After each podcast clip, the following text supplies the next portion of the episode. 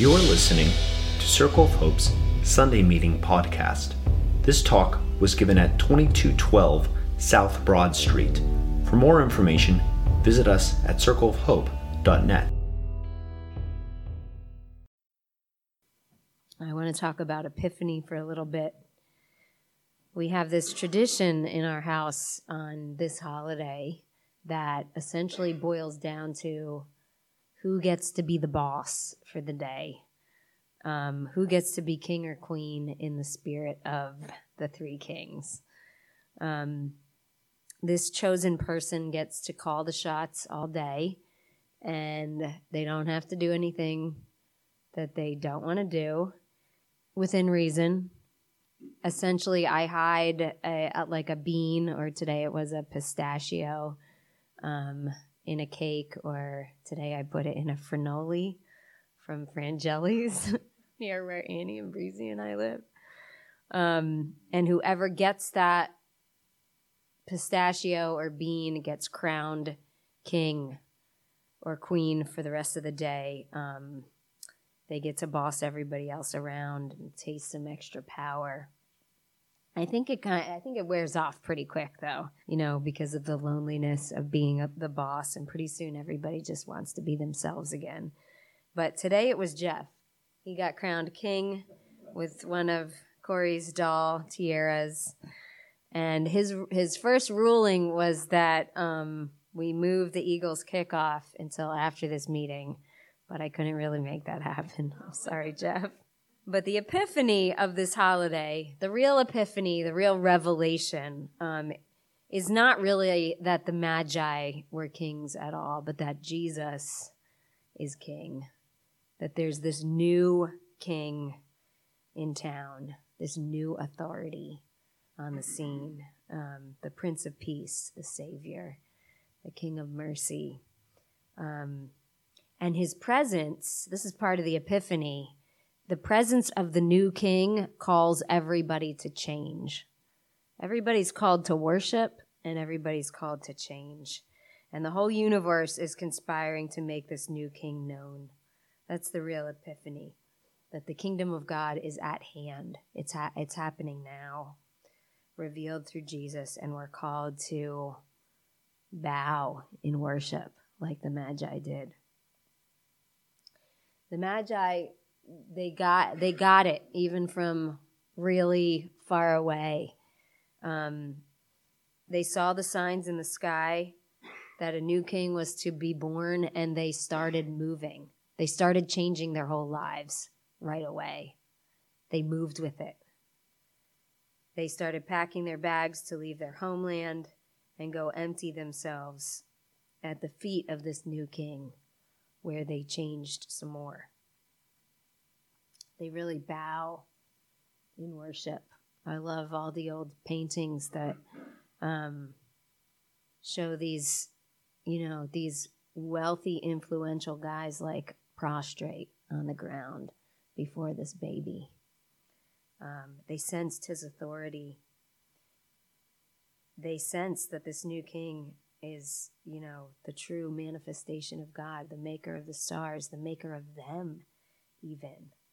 And they allow this new reality to realign their whole lives. I think they become a different people, even in response to the arrival of this new king. The other big character in the Epiphany story is the actual king at the time, the Judean king Herod that we were just singing about. And he has a very, very different response to the baby king. He won't bow to the authority of King Jesus because his whole life is organized around getting people to worship him and his fragile ego he he actually created a literal mountain in the desert um, that his tomb that Herodium sits on on top of, um, so that people could worship him even after he's dead. He's threatened by the news of this new king, and so he tries to protect the power and the authority that he thinks he has.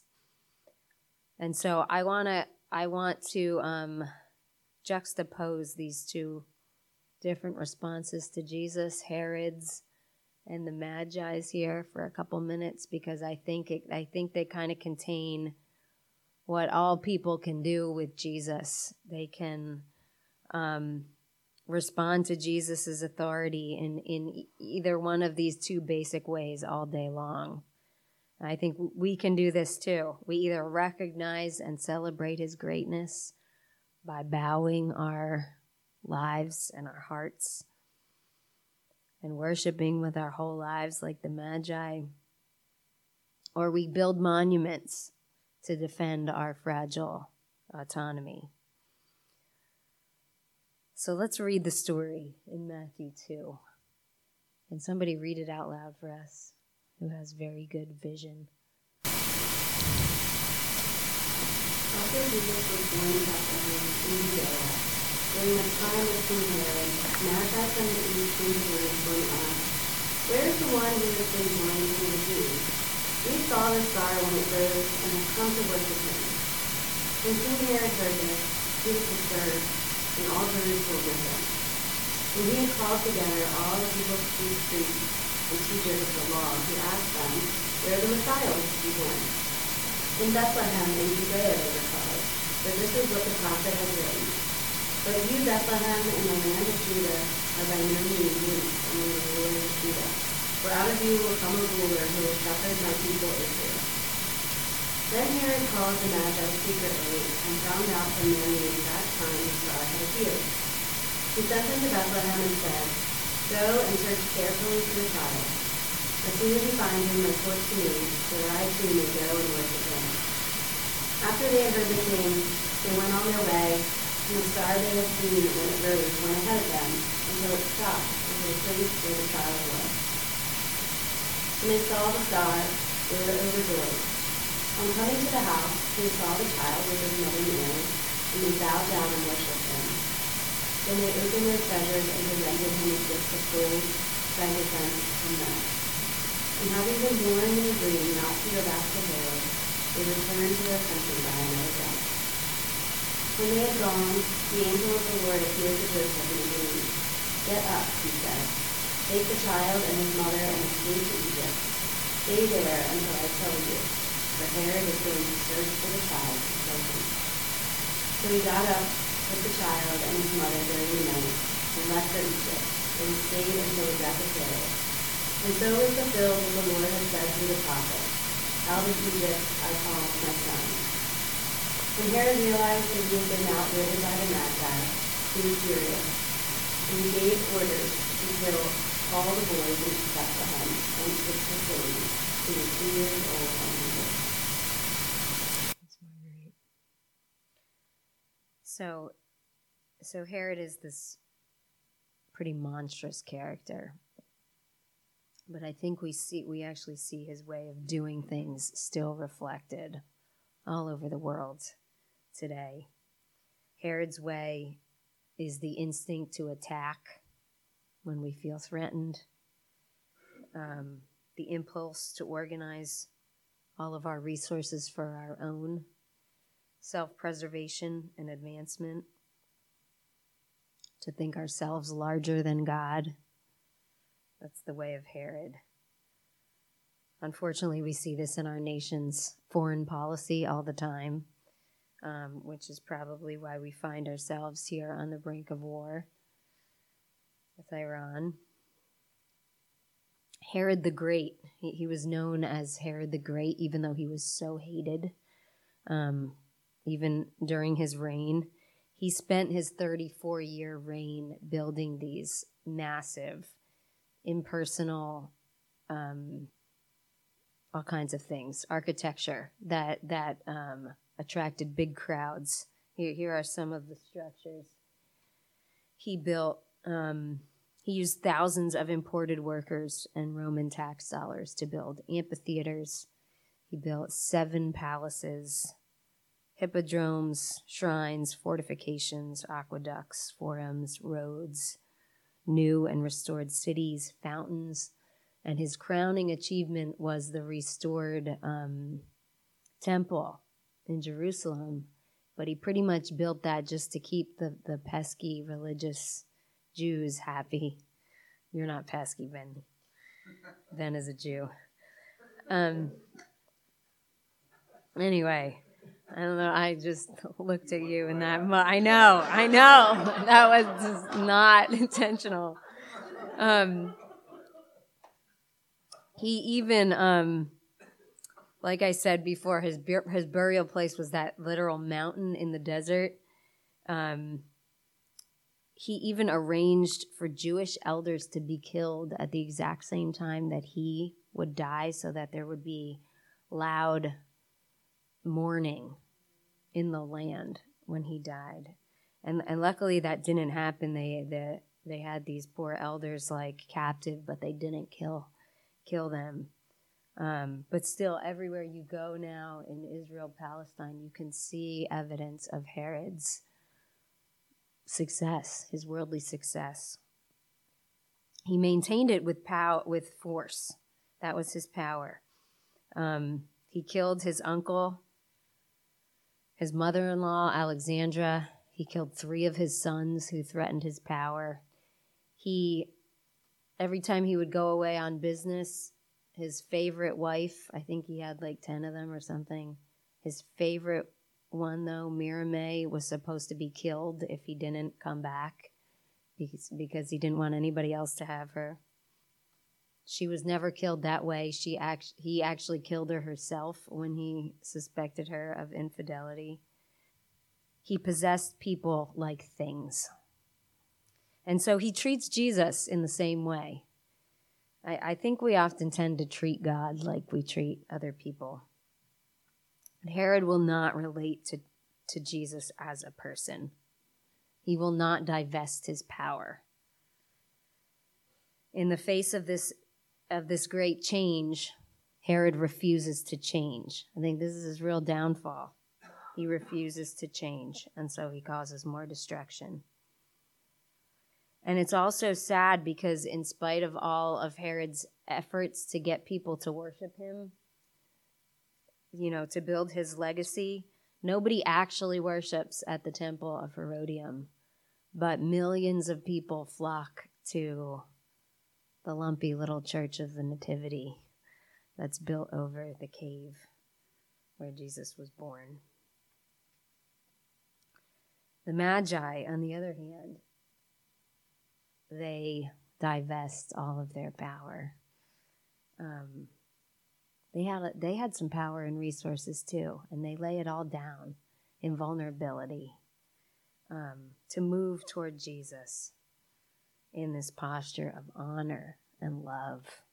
I, I love Rembrandt's version uh, with that first Magi getting so close to the baby there. The New Testament was written in Greek, and the most common Greek word for worship is proskuneo, which means to kiss. So, worship means to kiss. I think the Magi seem to come for that intimacy with the baby Jesus. They come with reverence, you know, clear from the other side of the world, from, from a whole different culture.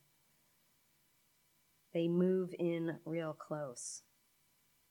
They want to be really close to the mystery, to the authority, to the wonder of this new king.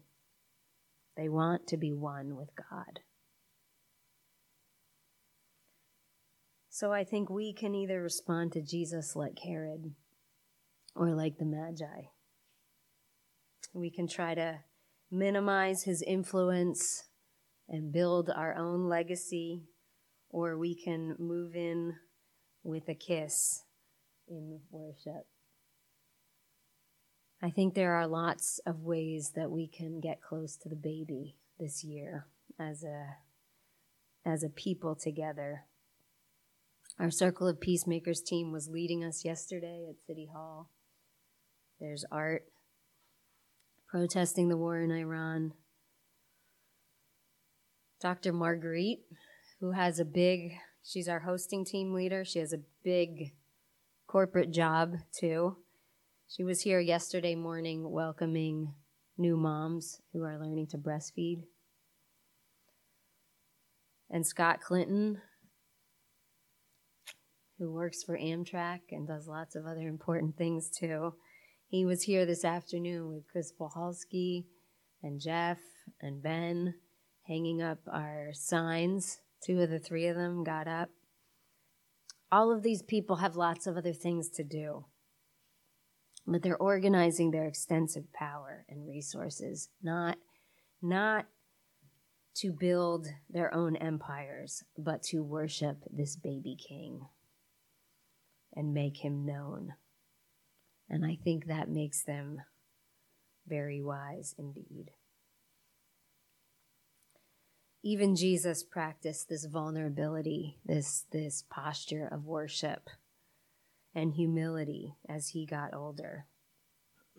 He, he even he, he dove in completely. He organized his whole life around worshiping the Father, even though he was God himself. Um, even to the point of getting getting in the water when John was baptizing people for the forgiveness of their sins. Jesus didn't have any sins to be forgiven, but he got in the water, our water, out of love to show his deep identification with us in our situation. And when he did, the, the heavens opened up. And God spoke in this audible voice This is my beloved Son who brings me great joy. So, probably my favorite part of the Epiphany story is, is this right here how it seems like the whole universe is conspiring in these two stories. The whole universe is conspiring to expand the reach of God's love. From the extraordinary star that guided the Magi on their long journey to the heaven opening up in this moment of revelation of Jesus' identity, his authority, his belovedness. It seems like heaven and earth are, are working together here to establish this new kingdom of mercy. And that is still happening. I think heaven is working for us to help to help us help everyone else know of God's love. I have some lovely new neighbors next door to my house now. They just moved in, and uh, I got to meet them this week. And just hours after I met them, Bill Walton, who's at our Northwest congregation, he texted me and he said, "Excuse me." He said, "Hey, I uh, I I invited my coworker. I just invited my coworker to game night." And he said he lives right next door to you now. He was like, "Oh, Circle of Hope. I live right right next door to Circle of Hope." I think that's that's the whole universe um, conspiring to expand the reach of God's love, making these connections between people. So I want to challenge you, along with myself, to move toward the King in worship this year in a, in a bigger way, with all of our resources, with all of our desire, like the Magi just to really go for it. What what would it look like to really totally go for it? Not holding back, but coming in closer to the baby king. Just think about it for a second. What would that look like for you? To lay all of your gifts at, at Jesus' feet in worship this year. What would that what would that even look like? to, to dive into the waters of baptism with Jesus and, and hear that voice of favor. I guarantee that if, if we do this together, the heavens will open for us too. We will see God work. He will bring healing and hope to the places that we need it, and the places in the world that need it most too. Thanks for listening to Circle of Hope's Sunday Meeting Podcast. If you want to talk about it or get connected to a cell, you can find one under our Connect dropdown at circleofhope.net.